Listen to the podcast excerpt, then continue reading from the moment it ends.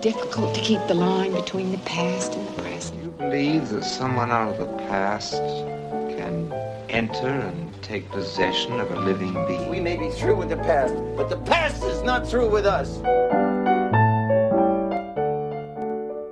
Welcome back to the Next Picture Show, a movie of the week podcast devoted to a classic film and the way it shaped our thoughts on a recent release. I'm Keith Phipps here with Genevieve Koski. And Scott Tobias. Tasha Robinson is AWOL, possibly sabotaging the Superfund site. We're not sure. Um, on the first half of this episode, we discussed Martin Scorsese's Taxi Driver, a portrait of alienation set against the backdrop of 70s New York.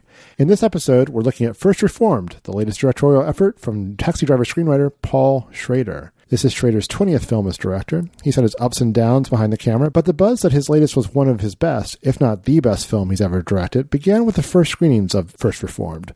For me, at least, and we'll get to everyone else's reaction shortly, it very much lived up to that buzz. Here, Schrader draws on his past work, including Taxi Driver, but also his earliest and deepest influences. In 1972, Schrader published Transcendental Style in Film, Ozu, Bresson, Dreyer, exploring the commonalities he found in those directors, particularly their use of still compositions and reserved editing to prompt viewers into new ways of looking at movies. He recently published a new edition of that book, but First Reformed itself serves as a kind of model of that style, with some key and meaningful disruptions. It tells the story of an increasingly disillusioned pastor, played by Ethan Hawke, who heads a sparsely attended but historically important New England church, and who feels compelled to take drastic action to act against abuses of the environment. Amanda Seyfried co-stars as Mary, the wife of a troubled environmental activist. Cedric Kyles, better known as Cedric the Entertainer, plays the pastor of a much larger church on which Hawke's church, First Reformed, is financially dependent. There's a lot to talk about with this movie, including its influences. We could easily have paired First Reformed with several other movies that Schrader has freely cited in interviews Carl Dreyer's Ordet, Ingmar Bergman's Winter Light, and Robert Bresson's Diary of a Country Priest, to which it owes a particular debt. But it's also an urgent film with plenty to talk about apart from its influences. We'll get into all that after the break.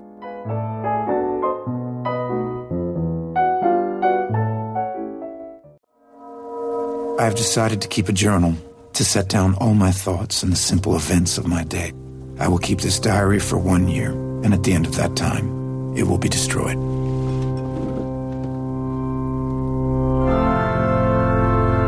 I encouraged my son to enlist. It was a family tradition.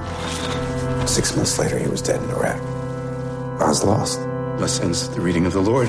Praise be God. So, how are you? Oh, I'm fine. No, really. It's been a while since we've talked. Even a pastor needs a pastor. Did you see the doctor? You need someone to take care of you. I want you to be happy. I know that nothing can change, and I know there is no hope. Reverend Toller? Yes, Mary.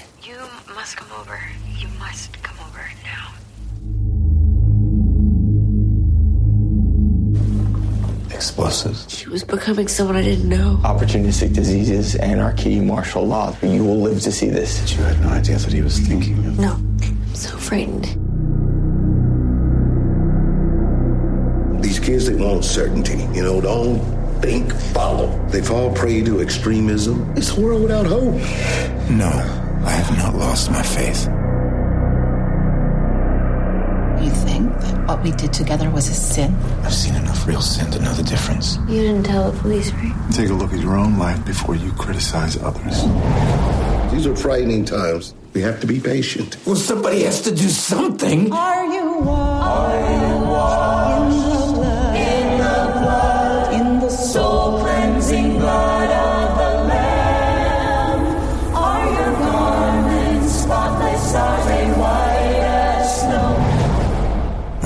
shake as I write these lines. Are you washed in the blood of the Lamb? Can God forgive us for what we've done to this world?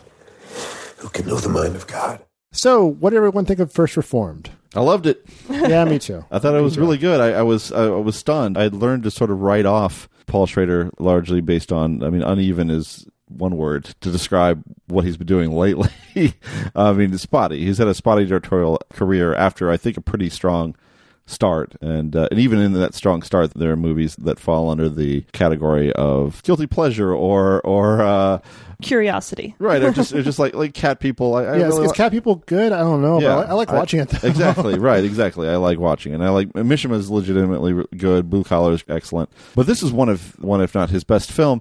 And one of the things that I've always thought about with regard to Paul Schrader is this quote that he gave once, where he said that he made the types of films as a director that he would not have liked as a critic. And I think First Reformed is the first movie I've seen of his that seems like he that he would respond to it as a critic as well. It's just so in his wheelhouse. I mean, as you said, it is it reflects this very famous essay he wrote about transcendental style. In film, it is very much about his upbringing. About you know, he was a Calvinist. He didn't even see a movie until he was what seventeen or eighteen years Mhm. old. And uh, and- Absent-minded Professor, I believe, was his first film. was it? Yeah, and he just was like, and this is the type of character, the God's Lonely Man type of character that he's been revisiting constantly throughout his career with Taxi Driver, with An American Gigolo, with Light Sleeper, which is an excellent film, and Affliction to an extent, that sort of thing. So he's this is so much a Paul Schrader film fully in a way that few films he's directed have been. So I appreciate that about it too. But I'm talking too much, Genevieve. What did you think of it? No, you're talking just enough, Scott. No, um, I really liked it a lot too. I've I've had full disclosure. I was originally not going to be on this episode, so I've had less than, or I've had exactly 24 hours with which to sit with First Reformed. So I'm still definitely working out my feelings on it, particularly on the ending, which we should probably discuss. Spoilers be damned. Uh, I did really like this movie. I did not come to it with the knowledge of Schrader's work that you did and, and therefore like did not really process it in terms of you know his style or his motivations or his favorite themes. And i just sort of processed like what was on screen and like what was on screen really spoke to me and felt like it it's i think you said in your opening keith like it feels like a very urgent film and it feels like so of this moment while not directly engaging with specific aspects of this moment. But specifically it engages with ideas that like i personally think a lot about and like you know have a effect on how i live my life. And i just like was very very drawn into this character of toller. And you know like kind of going back to what you were talking about with taxi driver like how i felt resentful of being put in in this person's mind. Like i didn't feel that with toller even though he's a character with whom i don't share very much in common at all but like i i felt a connection to him and what was happening to him in the film that just was incredibly alluring and drew me into the film in a Well, he's trying to do the right thing. He's trying to listen and be a good person. Uh, Yeah. It's not his priorities are different than than Travis's, I guess. Yeah, yeah, somewhat so, yeah. Yeah. But the despair is still there, like Mhm. the the hope despair dichotomy. Like I think like that is, I mean, obviously, First Reform is very explicit about it, you know, but the maybe not so much the hope, but the despair is definitely there in Taxi Driver as well. Yeah, I mean, one thing I love about this is he is a good pastor. He gives to Michael, the environmental act- activist who is despairing over the state of the world, he really gives good counsel. And he, you know, he describes it as, as like Jacob wrestling with the angel, and he really does. He's energized by it. yeah, he, he likes he, it. He talks him. He talks him through it, and I think his talk about hope, you know, having to hold on to hope no matter what and kind of trust that God will work things out is, you know, what I would want to hear if I was talking to a pastor in a situation. But I also think it's so true that you can think these things through rationally and intellectually and not be able to feel them. And, Mhm. and that, and him slipping into, I mean, I think he was going down a dark path before, but him slipping into that feels really convincing to me. And as the film progresses and he sees mounting evidence, not only it just that Michael was right about the environment, but how you know this modern faith system is locked in with with corporate sponsorship, which is destroying the environment, while also you know doing paying lip service to saving the environment, and how it's it seems like a death spiral, and and there's just no way out of it. Uh, To me, it's it's very persuasive. I think much like Taxi Driver, and, and we're not technically into the end of the comparison section yet, but I mean, I think following him down this trail is you can just follow the logic bit by bit and accompany him there. Yeah, I mean, one of the things that I really appreciated about the film is how plugged in it is to today. Because Mhm. I because my fear going into it was that it was just going to be a big homage to the films that he loves, and those influences are there. And you mentioned them in the intro of to Ordet, to Winter Light to Diary of a Country Priest, which is heavy. But I mean, Ordet, there's the bits of the transcendental bit where they're floating or, around. Mm-hmm. Uh, um, that's the ending of, Ordet is uh, very famous with its uh, miracle that occurs amidst uh, this utter you know misery that has sort of led up to it. This this Yeah. moment of transcendence and grace and something miraculous. And then with Winter Light, the churches are so similar because, like, it, you know, in Winter Light, you have von Sydow as a pastor and only a few parishioners, and the pastor's tormented and the parishioners are disengaged. And that film is all about God's silence. So you but have do they those, sell hats? yeah, right, they do not sell hats. Uh, you know, they, they, you know, they just all suffer together. But like, so those elements are there, and of course, in Diary of a Country Priest, which I haven't seen as much recently, but the diaristic aspects of it, etc., all that. It's a lot more too. I just I Oh, watched that movie the day before I saw this, Okay. and, and like So there's a lot there. dipping the bread in the wine, and, and his his dietary habits, his health problems are all in Okay. Diary of a Country Priest Well, as I, I guess, but uh, beyond that whole ramble, I, I appreciated that it wasn't just completely stuck in the past. That the issues that it was speaking to are so relevant and important about faith, about the environment, about politics, about how, how all these things interact in a really toxic way, and it made me really crave for more independent. American independent films to do this sort of thing. Why don't we mm-hmm. do this more often? Like, where's the seriousness in American independent films? That's what, that's was a thought that occurred to me while watching this film. Just like this is such relevant material, and like I love to see it, and I, I wish for I, more of it. I think I think unfortunately the the other American independent version of this is a pastor returns to his hometown and revisits his past, and uh, you know, and, and then in the end has some sort of revelation. Nice song plays over the closing credits, and, and there you go. You know, I mean, yeah, this is a bold film, and some of the things that we touched on is uh, there's a good Kevin, our friend Kevin Lincoln, and Vulture has a has a piece on the, on the end of this film, which we're going to get. I'm sure we'll get into in just a minute. But um, yeah, Ordet is, is very you know explicitly referenced. It, it, it comes from that one scene, which we should probably talk about the sort of floating scene, but also uh, the end. But let's talk about the floating scene first. I mean, that to me is just a, a breathtaking moment. I mean, I I think one of the most affecting moments I've seen in movies this year is just just Mary's hair falling over his face. Mm. It's just kind of like there's so much stillness in that, and just that kind of dramatic draping there. Just I I don't know, and then and the actual floating itself, those images are so striking, and the fact that he can't stay, he can't focus on the beauty. I mean, he just can. He's in such a state that that he can't keep his eye on, on the divine. He has to be look. He has to look at the corruption of it. It's it's it's an amazing amazing sequence. Yeah, and like what strikes me about that sequence is like the lead up to it, like when Mary is telling him about it. What do they call it? What, what's the Magical Mystery Tour. Yes, yes. When, Yeah. when she's telling about the magical mystery tour, and because up until that point, the film hasn't really broken with reality. You know, Mhm. like that's a big turning point in the film. That scene, and right before it happens, like when Mary's telling him about it, and he's like, "Do you want me to do it?" That is the moment that like made me sit up straighter. Like, wait, what's happening here? You, you, Mhm. you know, like it's just it's not like it didn't break with reality but it was just like such a leap for like that character and that relationship that i think it's sort of like primed you for where that scene eventually went i have to say it elicited a fair amount of giggles in my theater not for me i would Mhm. never but but you know have like, these like- people not seen Ordet? Probably not. But but I, I don't think it was like it was like derisive giggling. Mm-hmm. I think it's that like uncomfortable like I don't know how to react to what's happening right now. You, you, Mm-hmm. you know, and that the same reaction uh, came at the at the end of the film as well. Which I guess can we spoil? Can we talk about it? Yeah, let's talk about it. I, briefly, I was going to say that how how good Seyfried, how, well Hawke Hawke two and Say, Yeah. how, how good Seyfried is. I mean, I've always liked her. I feel like we haven't seen her in that much. And, and yeah, she, she and- she I can't remember was last time she got material like this to work with. Like just looking at her Big filmography, Love? it's- Yeah, a lot of like Big Love. yeah, yeah. I was gonna. I said Big Love. Oh, you said Big Love? Yeah, there's a lot of there's a lot of direct to VOD kind of stuff, and, and Hawke's Hawke's so good. He's turned into I mean he always Yeah. was, but he's turned into such a great actor. Yeah. You know, Complete, Um, complete reversal from where he started, where it was just like I could not stand the smug was actor. it, was it him or was, it us? Though, because I go back and look at, at, at Reality Bites? Yeah, You don't- you don't- well, you don't reality like bites now, yeah. but but but uh, but I mean, I didn't really like him in, in Before Sunrise that much either. And now I love him in Uh, yeah. Before Sunrise. Yeah. So I don't know. He's got, but there's some depth, and I think I think he's, uh, you know, I think he punches his weight in Training Day just as well as. Yeah, um, yeah. that's a great And he totally tamps down what the normal Ethan Hawke performances. Like there's no easy charm here. There's no,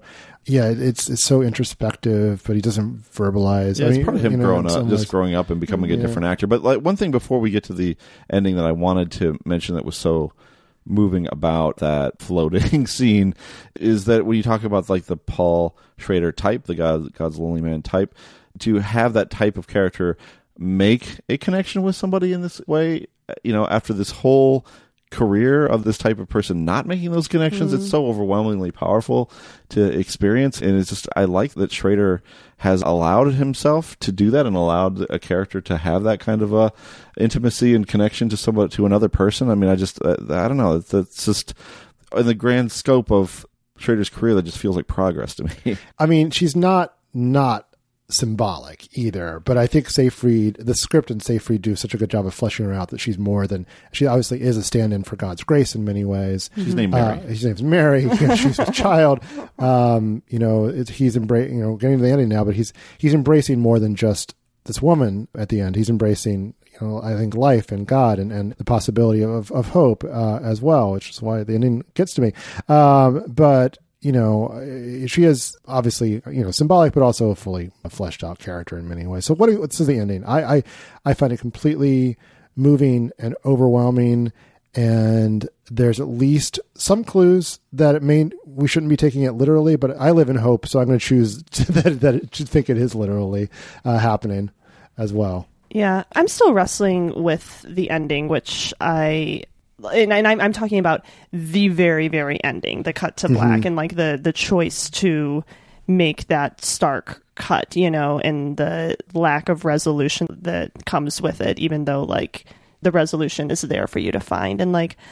I just I came away feeling like I wanted one more beat, you know, like I just i, I wanted something a little more satisfactory and I totally understand why the film doesn't do that. And like you know I'm not saying the film should be different to please my taste but it didn't quite land for me the, the to the extent that like everything that came before it landed. And it could just be like like I said I need to sit with it some more. I need to think about it some more. It's definitely grown on me in the 24 hours since I've seen the film mm-hmm.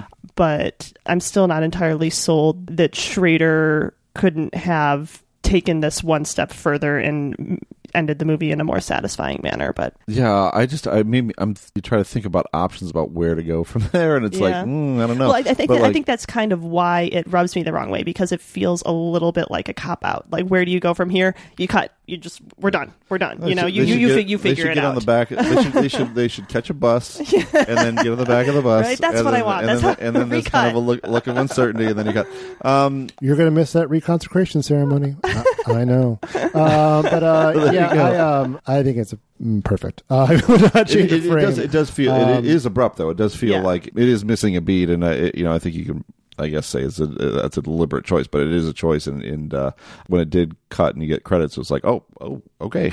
Yeah. I'm. I guess. I guess it's over, and I'll, and uh, that's that's that. So uh, it's. I mean, good lord, how audacious to attempt all the things he's attempting to do. I mean, the options this character is uh, is presented with in such a short period of time. The things that he could that he wants to do or plans to do, and then the alternative to that, and then the alternative to that. It's interesting. I, I want to hear Keith talk about the clues that it is not actually happening. Well, I mean, 'cause- just just we've seen Pastor Jeffers go to this door and it's locked, so there's no, you know, we don't, you know, and it, the, the, how does she get in? You know, we don't know. Uh, she doesn't have a key. I mean, but but I mean, it seems so unlikely. She has the key But to his but, heart. but I mean, but I mean, you know. God, you know, if you want to get theological about it, God's grace is the ultimate unlikely event. So it, it works for me. Um, I wrestled with this film as I was watching it too, because I didn't want the taxi driver ending. I didn't want it to to be a message of despair. Uh, and at one point, apparently, you know, one version of the script, he dies drinking the Drano, and that's the end of the movie. And and um, I think it's much more audacious to end this movie on a, a note of hope. And I'm really happy we got the ending we got. but it's still hope tempered with despair because he's still wearing the barbed wire Sure. like as he's kissing her you know which I like I think like makes that image even more powerful Mm-hmm. because you know that there is still like this intense pain that he is feeling and presumably she may be feeling too Yeah, Y- y- it, you it know- did you occur know? to me is like, is she feeling? Can she Yeah. feel this through through her It's, clothes? it's, it's like it's the what the Fifty Shades of Grey, isn't it? it's kind of kind of the pain and the pleasure at, at the same time. yeah. I don't think that's quite what they were going for here, but uh, but yeah. I also just kind of want before we move on to connections to talk about the look of this film because, as I said, I'm not like super uh, up on Schrader's work as a director in particular, um, and s- this film is just so striking in its composition. And is it? What what ratio is Academy is it? ratio. It is Academy ratio. Okay, and just the the compositions, the the starkness of the rooms. I guess I'm asking you guys whether you think this is like exceptional for Schrader, or if this is like very much what he does, or you know It's what? exceptional. yeah, Yeah, there's a lot of Schrader I haven't seen, but it definitely seems to be more of a nod to your your Bressons uh, of, of the world than his Schrader's own work I mean, in the shooting past. Academy ratio is definitely a choice. Um, Yeah. Though I will say, I was kind of complaining about it on Twitter about the very digital look of the Mm-hmm. film, and uh, to me, I just have this knee jerk and probably this is to my detriment reaction against digital video and, and when it's played up. And I and I even when directors I really love don't hide the digital aspects of the film like Michael Mann it kind of makes me itch a little bit. And da- you know David Lynch does it sometimes too but so, but there's a lot of pushback I got from that, and people liked, as you say, the starkness of the mm-hmm. film and the way it looks, and that I guess that I guess there's a setting, and this just makes me want to cry on on a digital camera that is cinema, like, like a cinema setting, and I think that's how largely a lot of the your slicker looking digital video productions are shot, and and that that was turned off Yeah. and that and the, the cinematographer was like this is what it looks like turned off and I, and, and Schrader sort of embraced the idea. And so it doesn't really the film doesn't really hide its digital nature. And so you get this interesting contrast between a film that is so much a throwback in terms of the Academy ratio and the uh, doing the Bresson Dreyer Bergman thing and then this very conspicuously digital look too. And I, I mean, I, I feel like I really want to revisit the film to kind of maybe see what the people who are defending the look um, are seeing that I'm not seeing. I mean, you can talk to me about it. I, I like the look of this film. I like that it has these really stark, like painterly compositions, but it's rendered with the most modern technology possible. And I think it kind of erases. I mean, you know, this is framed. Uh, his despair is caused by environmental destruction, but there's always something. There's always something in the world that seems. And I'm not saying that I'm not denying that we're in bad shape when it comes to the environment, but there's always something in the world that feels like it's we're heading on some sort of irreversible decline. And I think this kind of makes this that eternal feeling and the way it's been dramatized in the past and it kind of makes it makes a connection to the present.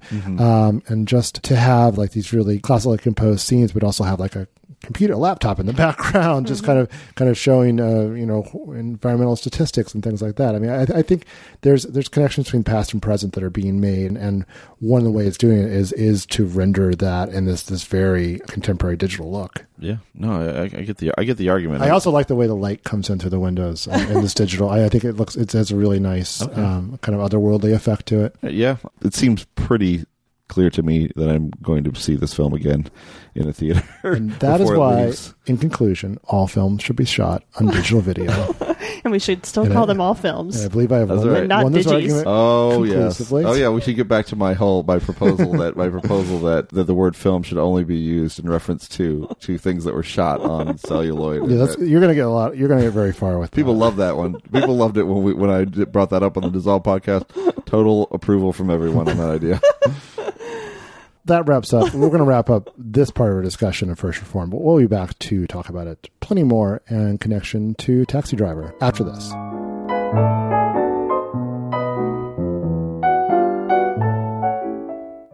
I wasn't aware that I had offended.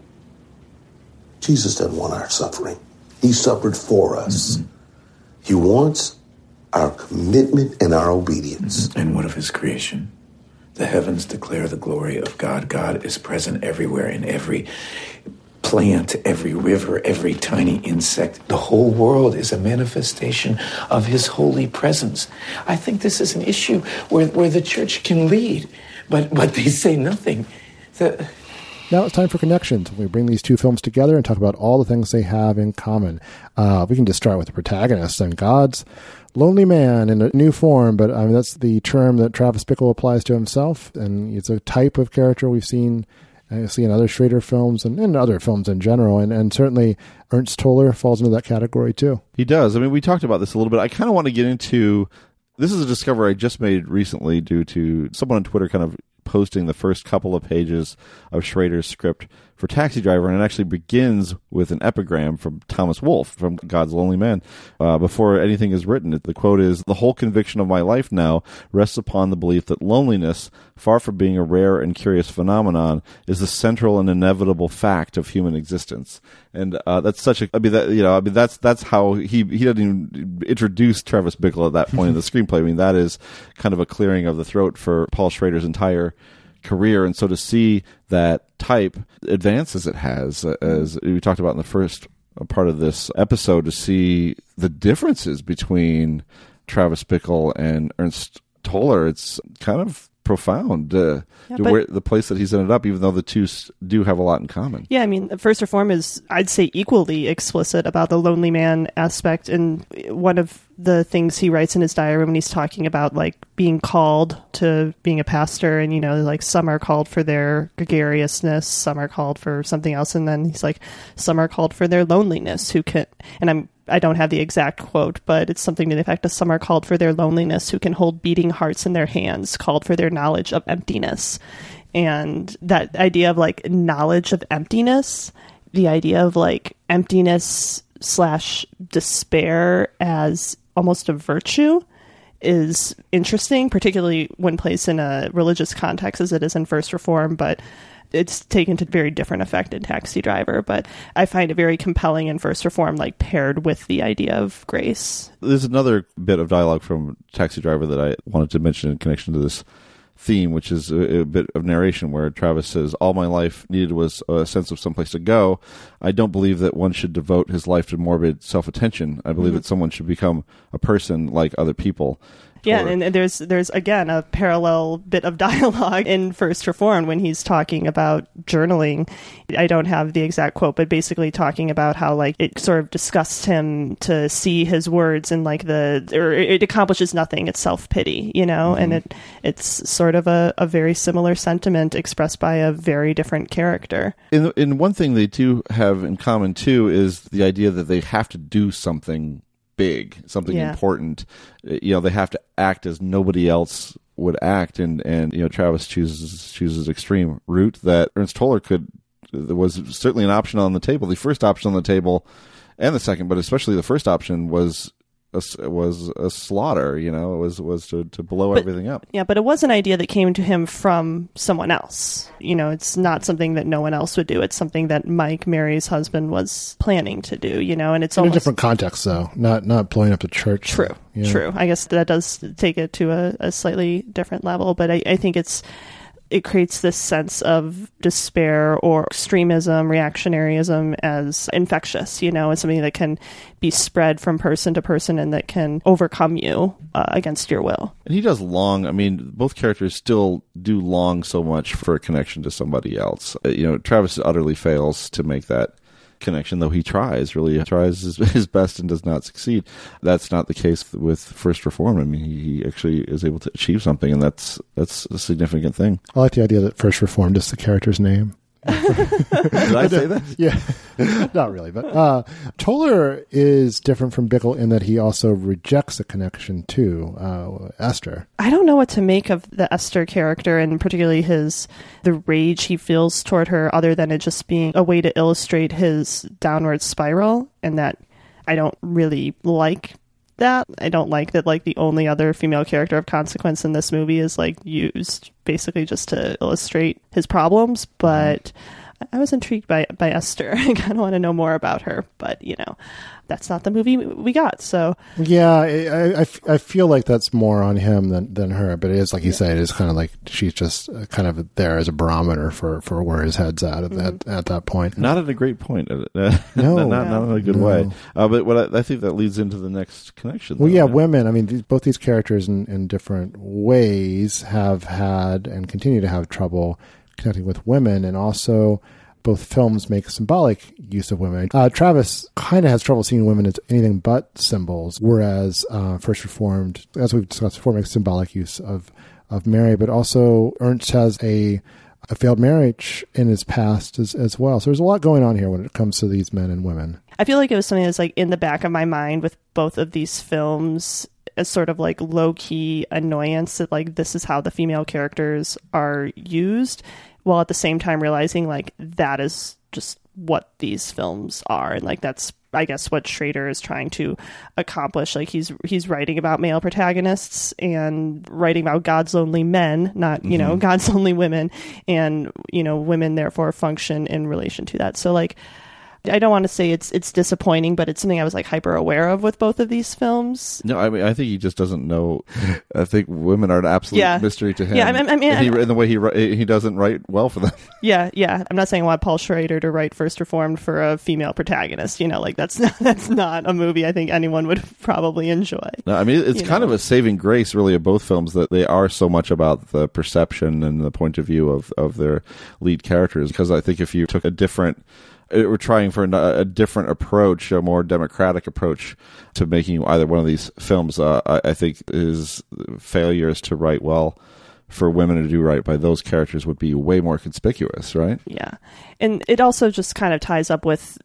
I, this was kind of another connection, but it's also part of uh, the film's treatment of women too. Is the idea of the male savior, and that's obviously like much more explicit in Taxi Driver than it is in First Reform, where I think you can argue that it is Toller who is saved or who is in need of saving. You know, But I mean, he probably sees himself as somewhat of a, messianic figure in some ways, though, or at least a martyr. yeah. Um, oh, yeah. when he wrapped himself in barbed wire, yeah, you might, think? might yeah. yeah. I, I, I've, I've seen enough films to know what that might be a symbol of. Yeah. Um, but, but I mean, he yeah. wrote The Last Temptation of Christ, so we can keep that in mind. Yeah, yeah. Yeah. Yeah. God, I just. Mm, I hate Travis Bickle so much, guys, and I know I'm supposed to, and but just like the calling he seems to feel to you know rescue these women from his perception of their lives you know mm-hmm. and it's just I, I don't have confidence that schrader was doing that with intent i'm not convinced that schrader was trying to say something about Bickle's view toward women. I think that he is using women as a tool to say something about the men, not say something about how the men view women, if that makes sense. Yeah, I mean, I think there's there's a lot of I I mean, Schrader's has said as much. There's a lot of identification with that character when Yeah. he wrote it. It was sort of a Dark Night of the Soul product, but I, I think we can see that though. I mean, I I I, think just because it wasn't an intent of, of the author doesn't mean it's not there. You know, and and, and uh, um, I, I think it's uh, yeah, I mean, I mean, there's a reason that it, it invoked like incels to, to me, you know, because it does feel relevant to discussions we are still having and, you know, that have evolved into the modern day. Like, there's definitely stuff to pick out there and to draw from it that he almost certainly didn't intend. And like I said, it just like contributes to this sort of like underlying discomfort I felt while watching Taxi Driver. Yeah, I mean, my one defense of the male savior aspect of Taxi Driver is that I think the film is clear, or tries to make clear that his real interest isn't in being a savior necessarily. I mean, maybe it says his interest, but what he ultimately needs to do is commit an act of violence. I mean, that, that Mhm. is his drive. Uh, that you know he. It's a hammer in search of a nail. There you go. You- why, why, always stumble around things, and then you then you come up with something perfect, and, and that's that. So, so uh, yeah, no, he's a hammer in search of a, na- a nail, and so I think we would probably rightly find the film to be morally repulsive, or or more so than it is, if we were to fully accept that he is saved this Right. per- person uh, um, out of a sense of, of decency and moral rightness, and uh, I don't think that's really the case. Yeah, that's true.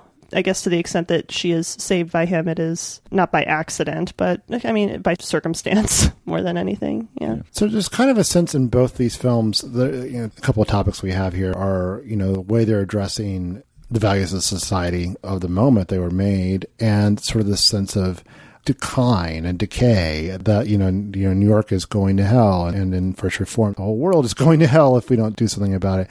You know, how does those play out for you in in both these films? Well, I think I've talked plenty, I guess, about the culture of violence and perception of violence in Taxi Driver, and how one act is considered heroic and one act is considered horrific. But to Travis, it makes no difference. I mean, that's that's a key point made towards the end of the film. But I really am interested in talking about First Reformed because I think it touches on so many really relevant contemporary matters within the church, within the political sphere, within the environment. I mean, this idea that godly people are supposed to be stewards of the environment, but these churches are, you know, especially the mega churches are controlled by big money donors like anything else. It's so politics has infected religion and infected people's minds. I mean, uh, one of the most important scenes I think in First Reformed is that youth group. Yep, I was I was waiting. Yeah, I, I, and I was, I was waiting for you to finish so the- I could bring it up. just but the anger, the anger that he gets both from that kid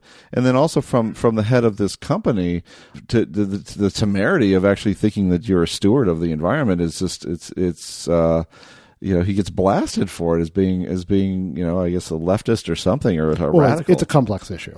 Yeah. well, it's and actually not. Um, yeah. Well, and the the follow up to that youth group scene when Toller is talking to Jeffers about it, you know, and they're talking about uh, extremism. You know, kids these days everything is is so extreme, you, you know, and these are frightening times because you- we want certainty and certainty doesn't exist so we find certainty in extreme views and that applies to the specific issue of this film which is environmental collapse but it can just be blown out to so Yeah. like that is the scene i'm thinking of the scene between toller and jeffers when i talk about like how this film feels urgent and, and of the moment because that observation that thought it applies not just to what is happening in this film but just to what is happening in our in our world the discourse. Yeah. yeah, it'd be one of those things where if this were Twitter, you'd put this in all caps. I, I, I- I mean, those two scenes together are great. I like Cedric Kyle. Cedric, he's very entertaining. Uh, in this one, no, uh, well, he is entertaining in that one scene where he's talking about the hymn. But uh, um, I like that the film i- I mean, is. s- sorry, real quick. Like that was almost certainly like that's a casting wink, like t- casting someone who's known as the entertainer as the head of a of a mega but- church. but you I also feel like it's it's not entirely. It's not. It takes a, a nuanced view of that. I mean, and mm-hmm. I, I think Jeffers is is somewhat blind to these connections that between corporations, corporate sponsorship, and, and the church and, and the environment The torment Toller.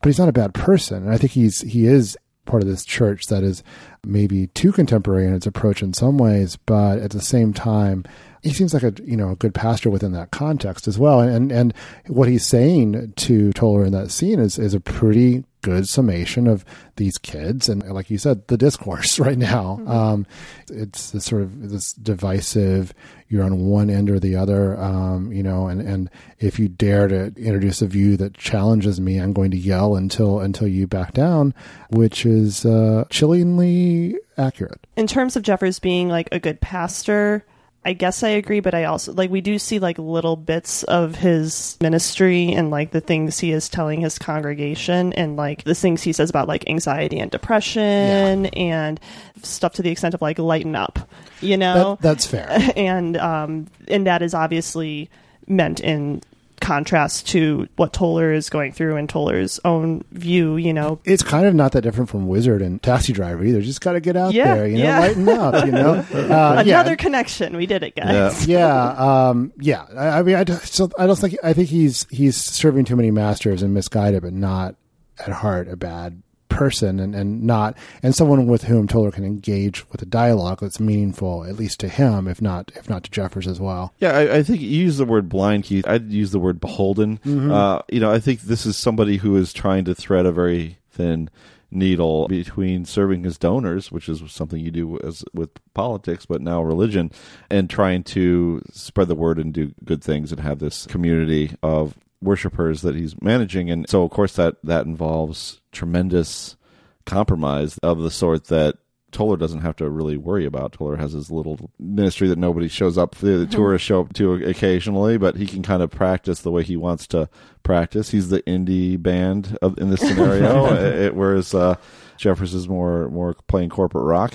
It's a great character and I, what and a tremendous performance. What a really smart piece of casting. You really do sense like who could run an operation of this size and have that has a personality that big and can hit a lot of different notes. And I think it's a great performance. Mm-hmm. We talked about how voiceover was used in Taxi Driver. I want to return to that uh, and compare it to First Reformed. Where do you see the similarities and differences there? Well, I mean, I kind of talked around this in the first half in terms of Taxi Driver, but like the the device in First Reformed of him journaling for a year, like it's it provides a structure to the voiceover and a reasoning for it, and it allows that voiceover to exist in a space between introspection and narration of what's actually happening in the film it creates a device that justifies the the sort of narration we are getting, you know. And it, Toller is he's kind of telling us what's happening in the film and why it's happening, but it's more about letting us into his head.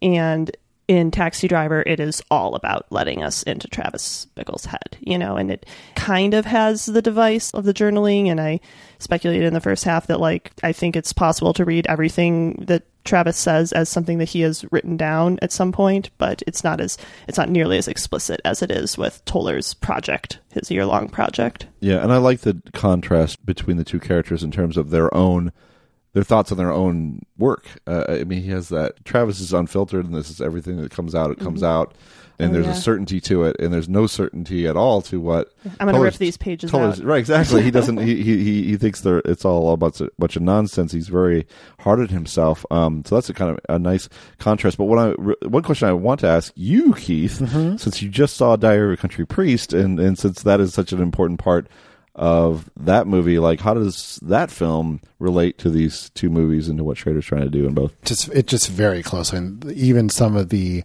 entries he makes are very similar to Diary of a Country Priest, but mostly the sort of the you know more than anything they're united by this sort of like self lacerating you know these are the ways i've failed. This is where i can't i you know i've fallen short. But also they both talk about having difficulty praying which i think is mm-hmm. a really interesting trait for a character to have, particularly a person of, of God, uh, to just not being able to summon the energy or be in the frame of mind to, to talk to God. And, and I think it's, it just is another level of disconnection. You know, I don't, I don't think Travis would think about connecting to God, but I mean, this, this idea, but, but he's just as cut off from the divine or, or you know, the spiritual aspects of, of his existence as Toller thinks he is. And same with Diary of Your Country Priest. Yeah, I mean that's a that's a big aspect of Schrader is uh, the idea of um I mean for one the kind of minimalist lifestyle, but also just that need to just punish yourself. Mhm. Uh, uh, that's the Scorsese thing too. Of, of you know in, in Mean Streets you have uh, Keitel's character holding his hand above the flame to kind of feel the feel the fires of hell that are certainly going to consume him when he dies. But there is that need on both of their parts to kind of punish themselves, and, and Christ, of course, in, in Last Temptation of Christ is that way too. But um, I'm not sure what the psychology of that is. Surely something deeply ingrained in Schrader's upbringing, I would guess. but it's an interesting connection between all his, all of his movies.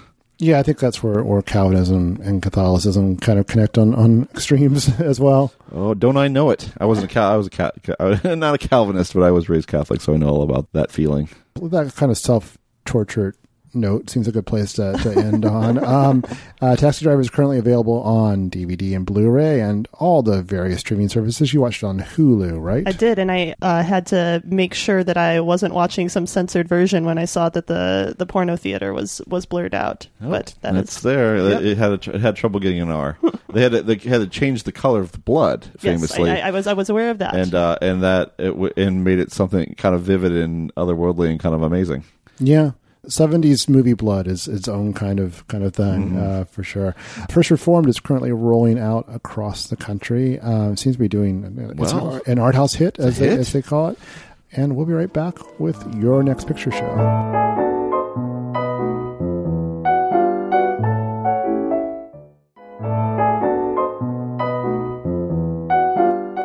Finally, it's time to catch each other up on films or film related items we've seen in the interim since our last podcast. We call it Your Next Picture Show in the hopes that it will put some interesting choices on your radar.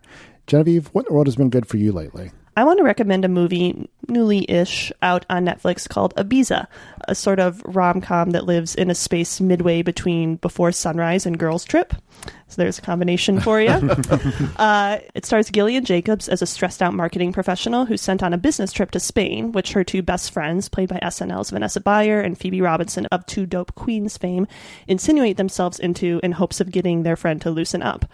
Uh, once in Spain, the three of them kind of stumble into the late night club scene, and Jacobs's character Harper forms a connection with a famous EDM DJ, Stay With Me Here, played by Game of Thrones' as Richard Madden, uh, who's playing a one night stand in Ibiza. So the three women set off to the famed party island to track him down. Now, saying that aloud, I'm aware that it sounds mildly to horribly insufferable, depending on your taste, but you're going to have to trust me here that both the romance and the comedy halves of this rom com far exceed the expectations raised by that description. Uh, it's produced by Gary Sanchez, the production company operated by Adam McKay and Will Ferrell, and it's a feature debut of Alex Richanbach, who did a lot of work with Funny or Die. Uh, and the lead trio of women are all excellent and distinct comedic voices that really gel in a fun way here. And while if you told me before that sexy EDM DJ would be the role that finally made me fall a little bit in love with Richard Madden, I would not believe you. but uh, he and Jacobs have a really great and realistic feeling chemistry here that provides a nice counterpoint to the zanier comedy aspects of the film. And the way their relationship resolves is really smart and lightly subversive in a way I really appreciated. Uh, and while I am no great fan of EDM and well past my clubbing days, the way the film uses music and clubbing interludes is really intoxicating. And I actually came away from this movie with sort of a begrudging appreciation of the form, or at least how it's presented here. I was curious about this one based largely on the cast, but very skeptical of the subject matter. But I'm really glad I didn't let that get in my way because this is one of my favorite rom coms in recent memory, and I highly recommend Ibiza or Ibiza. That, see, that was the thing. It's like, come on, this is your opportunity to use the th sound. it's Ibiza. There's like a whole, there's like a whole uh, Lonely Island song devoted to the th th sound. I know. of I, I, I, I couldn't do it. So two things. This is one a good film that's debuting on Netflix, right? Two, if you're well past your clubbing days, what does it make Scott and me? That's I know, bad. I know. I, but you, you know, I, I, I actually watched this uh, with my boyfriend who plays music and is like kind of a snob about electronic music in terms of not appreciating it. And he came away from it saying like that really kind of made me appreciate EDM in a way I never had before.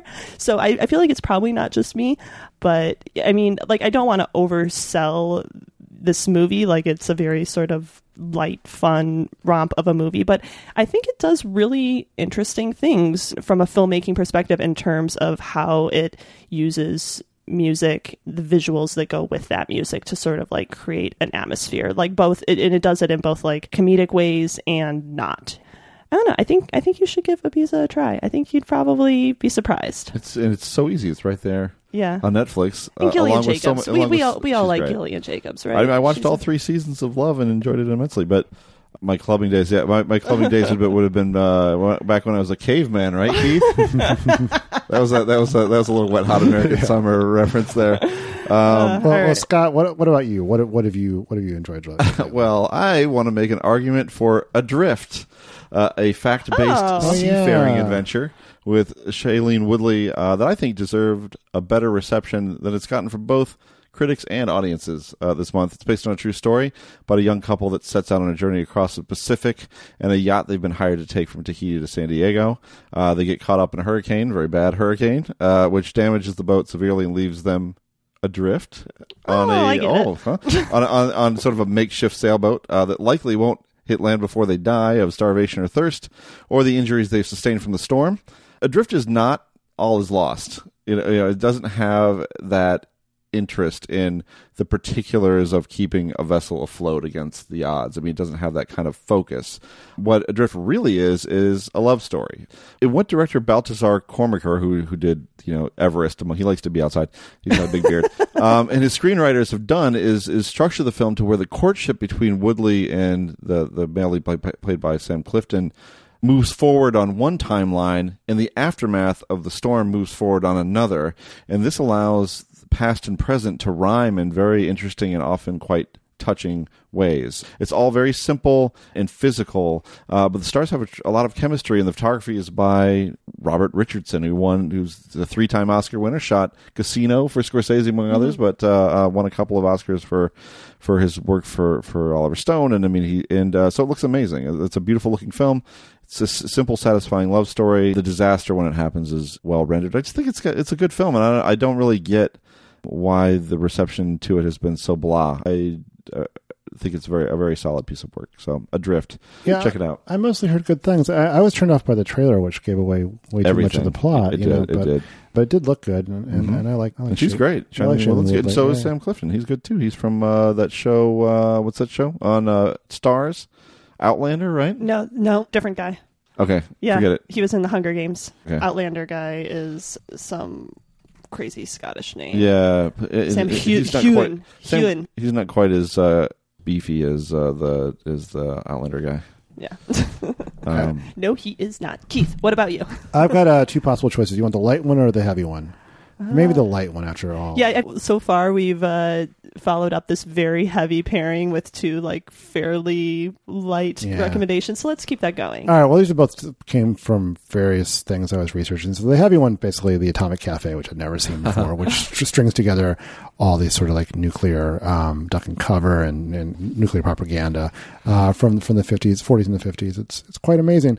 One of the other ones, film I've seen before, but I was I was looking at some dinosaur movies. Dinosaurs, uh, because uh, Jurassic World: Fallen Kingdom is coming out, and uh, a delightful film uh, featuring dinosaurs from 1969 is The Valley of Gwangi. Have you, have you either of you seen this? No. It's Ray Harryhausen did the special effects, and and uh, uh, it actually dates back to his mentor wanted to make Willis O'Brien, who did the special effects for for King Kong, wanted to make this movie, and you know finally got made in 1969. And it, it is your classic story of uh, cowboys and dinosaurs. Um, there's these cowboys in, Mexico who who find a valley that, that time forgot. Sort of, sort of a classic lost lost world kind of thing. And and uh, the story is it's fine. You know, James Franciscus is the star. You know, you get you get that the charisma uh, you usually get from the guy you hire when Charlton Heston can't do your movie. You know, um, but um, but the special effects are, are, are awesome. You know, these really these charming. First of all, first special effect is a tiny horse you know, which is which is great. But then you get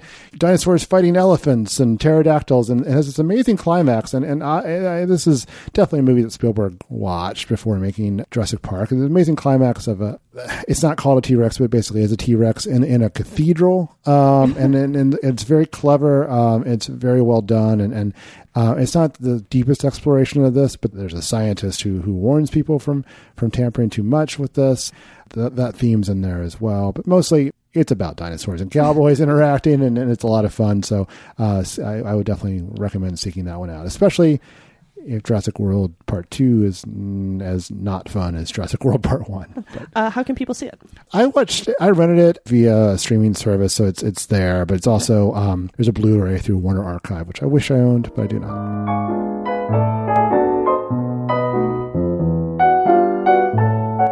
And that's it for this week's edition of the Next Picture Show. Our next episodes come out June 19th and 21st. Genevieve, what are we discussing? Whoops, correction there. Our next episodes will be out June 26th and 28th. And with those episodes, we'll be visiting two worlds filled with gadgets, intrigue, and world dominating schemes. We'll make a return trip to the world of Pixar and Brad Bird's The Incredibles via the 14 years in the making Incredibles 2. But we'll first look at one of the key inspirations for Bird's Incredibles films, the Sean Connery era James Bond movies. We had some back and forth before settling on the third entry in the series, Goldfinger, the moment when the series' love of espionage and far fetched gadgets started to kick into high gear. Do we expect you to talk? No, podcast listeners. We expect you to listen. Though you could also write us. We like that too. In the meantime, we'd love to hear your feedback on this week's discussion of Taxi Driver, First Reformed, anything else film related you'd like to talk about. We want to include your thoughts on future episodes of the show. You can leave a short voicemail at 773 234 9730 or email us at comments at nextpictureshow.net. We may post your response on Facebook for discussion or read it on a future episode of the show. Finally, before closing out this week's episode, where can we find everyone these days? Genevieve? Uh, you can find my work at the culture section at vox.com, and you can find me on Twitter at Genevieve Koski. Scott? I'm on Twitter at Scott underscore Tobias, and uh, my work is at uh, NPR, New York Times, Washington Post, and other outlets. I'm also the editor in chief of Oscilloscope's Musings blog. We just had a big piece by Willow Kalin about uh, the video work of Kate Bush. Yeah, I Uh, read that. I thought was pretty well, pretty good, and a, a subject that she's super passionate about. So um, uh, check that out, Keith. Oh, you can find me on Twitter at kphipps3000. You can find my work all over the place. I'm at, I'm at Vulture. I'm at The Verge. I had a piece in The Ringer. I'm at Slate. Um, and you can find my work collected at keithphipps.com. Oh, look at you! I've been telling Scott he needs to get a website that he can put all his stuff on that he can point people towards. Yeah, and it's- he's, he's never done it. it's easy enough. it. It's Twitter. I have a Tumblr account somewhere. That Yeah, haven't no, it's, it's good to have them all in one place. And I used a popular website service that should sponsor us. and then I would plug them properly. Does it rhyme with Blair Space? a little bit. Uh, you find our absent co-host Tasha Robinson at The Verge, uh, where she occasionally edits my work and is a delight to work with, uh, and on Twitter at at Tasha Robinson. And you can stay updated on the Next Picture Show by visiting nextpictureshow.net, via Twitter at, at nextpicturepod, and via Facebook at facebook.com slash nextpictureshow. And if you haven't subscribed to the show on Apple Podcast already, please consider it. Apple Podcast subscriptions are an important part of getting podcasts more prominent and more listeners. And while you're there, we appreciate every rating and review. Every thumbs up helps us find new listeners and keep the show going. Thanks to Dan the Snake Jakes for his assistance producing this podcast, and thanks to Genevieve Koski for providing recording space at her home base, Genevieve Koski's apartment. The Next Picture Show is proud to be part of the Film Spotting family of podcasts and the Panoply Network. Please tune in next time.